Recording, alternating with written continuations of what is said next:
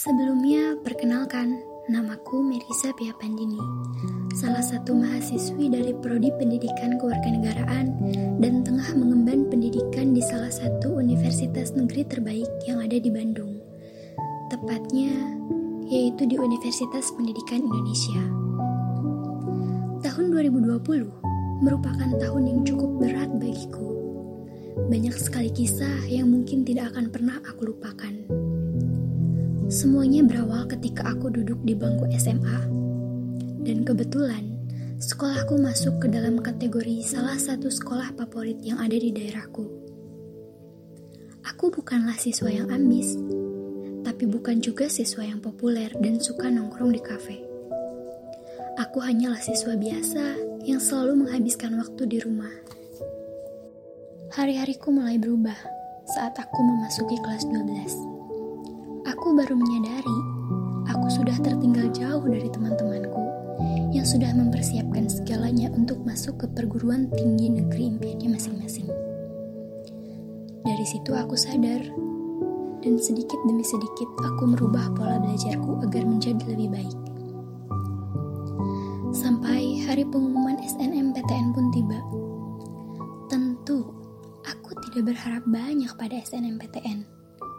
Namun, Entah mengapa hatiku tetap merasa sakit saat aku tahu bahwa namaku ada di urutan ke-120 dari 440 siswa. Sedangkan yang diambil hanya sampai urutan ke-117. Namun, ada satu malam yang membuat aku merasa seperti aku terjebak dalam alam pikirku sendiri aku dibuat kalut olehnya, memikirkan hal-hal yang tidak pernah dibayangkan sebelumnya.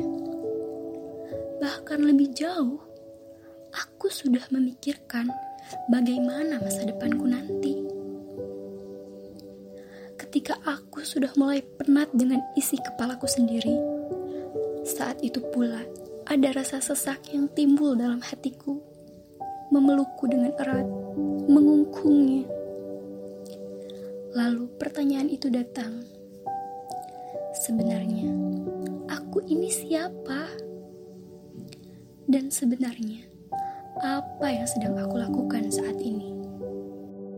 Aku lahir dan tumbuh di keluarga yang sederhana. Meskipun begitu, aku mempunyai prinsip bahwa hidup harus tetap berjalan.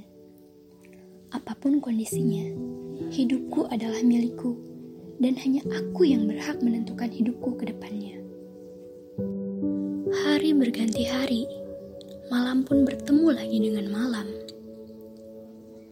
Malam-malam selanjutnya tidak seperti malam kemarin. Malam yang masih indah ketika aku memandang sang langit. Bintang-bintang bertaburan di angkasa raya. Rembulan pun turut hadir menemani